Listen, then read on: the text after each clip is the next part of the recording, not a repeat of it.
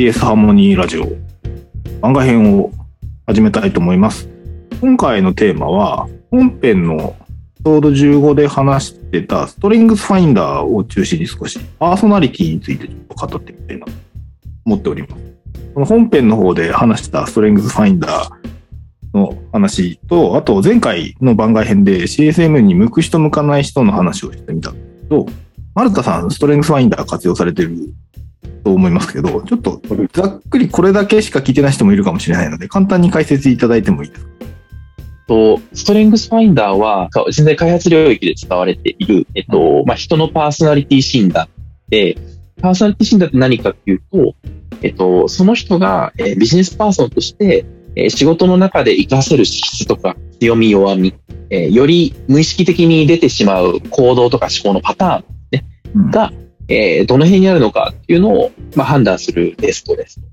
世界的に有名で、あの1番か2番か、すごい高いレベルで、うん、あの使われてるんじゃないかなっていうものです。で、すごく活躍している人の資質をガーって分析していって、ヒアリングをしてまとめて34の、えっと、資質にまとめたんですけど、仕事で活躍する上で発揮しているこの30の強み、いずれかを、まあ、人は仕事で発揮していけば、うまく、えー、成果が出しやすくなる。うん、この34の強みを順番に並び替えてくれるテストなんですね。うんまあ、それによってこう、えー、自己理解とか、あるいはチームで使えば他者理解とかチーミングとか、より成果を出しやすいような、えー、仕事の中身とか進め方とかっていうのを設計できる。うん、まあ、もしくは相手のことを理解できるための、えー、診断テストです。ありがとうございます。で、実は堀さんも私もこれやらさせてもらったことがあります。そうですね。マルタさんにこれを紹介してもらってやってみたいっていうので、なんかやらせてもらったっていう感じで、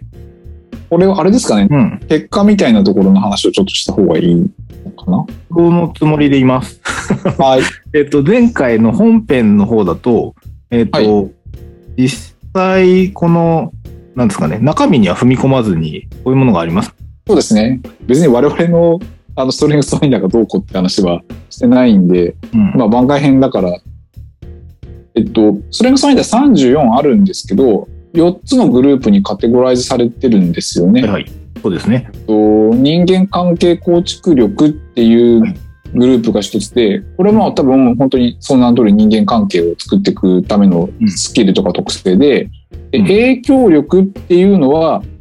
相手に対して影響を及ぼすっていう力、で、実行力はまあ自分が実行していくっていう力で、で、あとは戦略的思考力。まあ、この4つですね。もう一回整理すると人間関係構築力、影響力、実行力、戦略的思考力という形になってます。で、僕の結果は、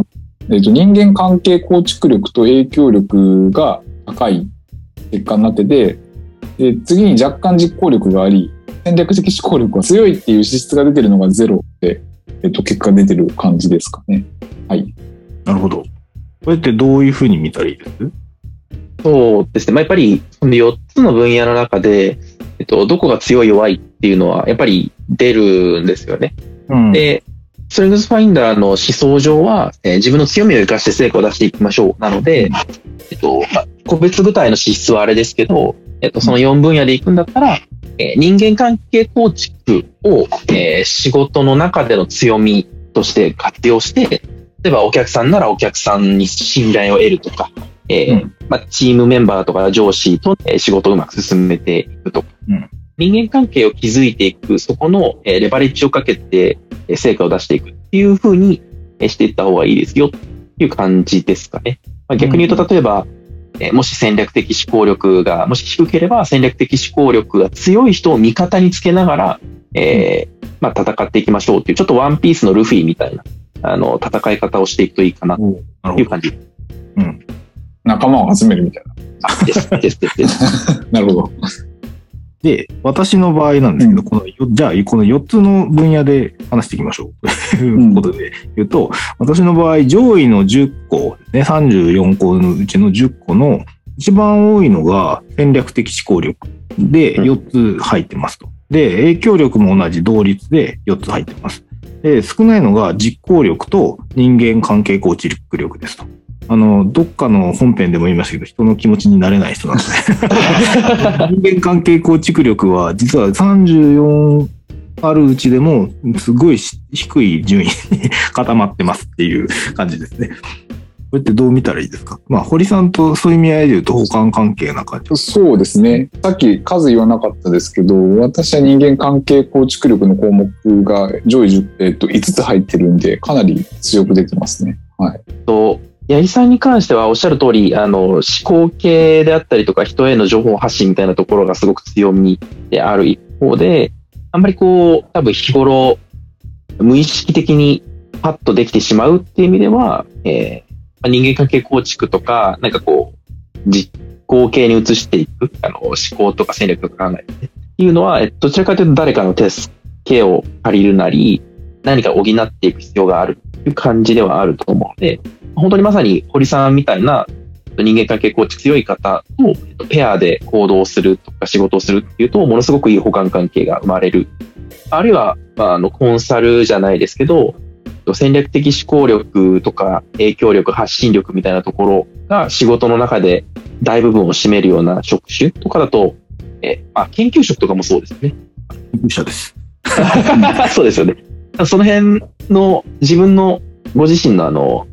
強みと業務内容がベストフィットするようなところだとすごく大活躍される。うん業務領域をストレングスに合わせるか、えーうん。補う方と一緒にする。仕事をするかっていううんちなみに丸田さんは、結構、まあ、器用貧乏というか、その4つの証言に1個か2個ずつ全部ばらけてて、ああ、そうなんですね。はい。なので、なんか、バランス型ではあるんですけど、一方で、その、八木さんとか堀さんみたいな、圧倒的なこの領域における強みみたいなのはない？うーん。なるほど、なるほど。ちなみにこれ、あの、前にチームで見たときにみたいな話されてたと思うんですけど、この3人だとどういうふうな解説？例えば、えっ、と、堀さんがハイタッチ CSM でうん、えっ、と、顧客と、えーセッションをしていただいて、うんガンガン関係構築をしていく、顧客開拓をしていくっていうタイプで、逆に、例えば八木さんは、テックタッチとか CS アーキテクト、オプスとかで、CS の全体戦略を練っていただいたりとか、よりお客さんに響くコンテンツを分析した結果で載せていただくとか、ん。まあ CSM の活動をイネーブルメントしていただくうん。え例えばまあ僕の場合は、まあ、その中間地点ぐらいにあるコミュニティタッチとかをやっていったり、あるいはその必要に応じて、例えば八木さんのアシストで何か実行系のものを、えー、巻き取ったりとか、堀さんと一緒に、えー顧客ハイタッチしに行くときに、堀さんよりも、例えば自分の方が向いてそうなところはバトンタッチして巻き取っうん。たりと、そういう役割分担うん。かな。そういう感じですね。うん、なるほ例えば、はい。ちなみに、これちょっと教えてほしいんですけど、ストレングスファインダーの場合って、チームでやるときって、補完し合った方がいいのか、強め合った方がいいのかだと、どういう感じになるんですか？チーム全体を考えたらやっぱり補完し合った方がいいですけど、うん。まあ仮にじゃあ戦略的思考力が、えーとても求められる、えープロフェッショナルサービスとか、エンプラ向けハイタッチの難易度の高い SaaSCS とかだった時に、じゃあ戦略的思考力が全然なくても、他のところの強みを補う人を優先的に入れるべきか言われたら、確かにその強みを伸ばしていった方が、チームとしてはいいかもなとは思いました。その求められるスキルセットがもう明確にここってあるんだったら。うん。例えば、それで、チーミングがあんまりうまくいかなくて、なんか、個人商店の集まりみたいになっちゃうとかであれば、きちんとその CS の組織を作っていくとか、チーミングをしていかないといけないっていうフェーズになると思うんですよね。CS のメンバーが10人、20人って増えていったら。で、その時に人間関係構築力と影響力の強いような組織を作っていける、チームをまとめていけるようなマネージャーを置きましょうというふうにそのチームを補っていくフェーズになると思う。求められるスキルセットは何かとチームのフェーズにもよりますけど、うん。一方的に求められるスキルが決まってたら、そこを犠牲にせずに強めていった方がいいかも。割とバランスよく必要であれば、補うを意識した方がいいかも。うん。なるほど、なるほど。そうですね。で、これちょっと、脱線ではないんですこの、えっと、CS の話に若干戻すと、どういう人だと、ストレングス、これストレングスファインダーの回をしたいかなと思ってるので、ストレングスファインダーで見たときに、えっと、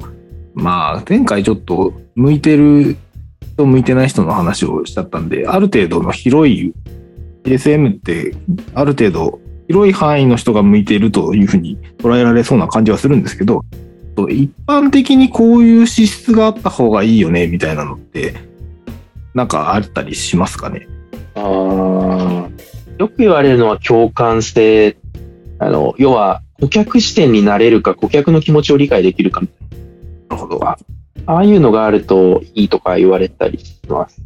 あとはまあ、いずれにせよ多分、あの、きちんと顧客の課題解決に向き合っていかないといけないっていう意味では、回復志向とかあった方がいいんじゃないかなと個人的には思っています。交換性が私は27位で31位ですけど。あんまり向いてないかな。うん。でもやっぱりその CS のリーダーとか、あの、責任者クラスの方であれば、その CS の設計をしていかないといけなくって、うん。CS の設計ってもうほとんどニアリーイコール経営に近いと思うんですよ。うん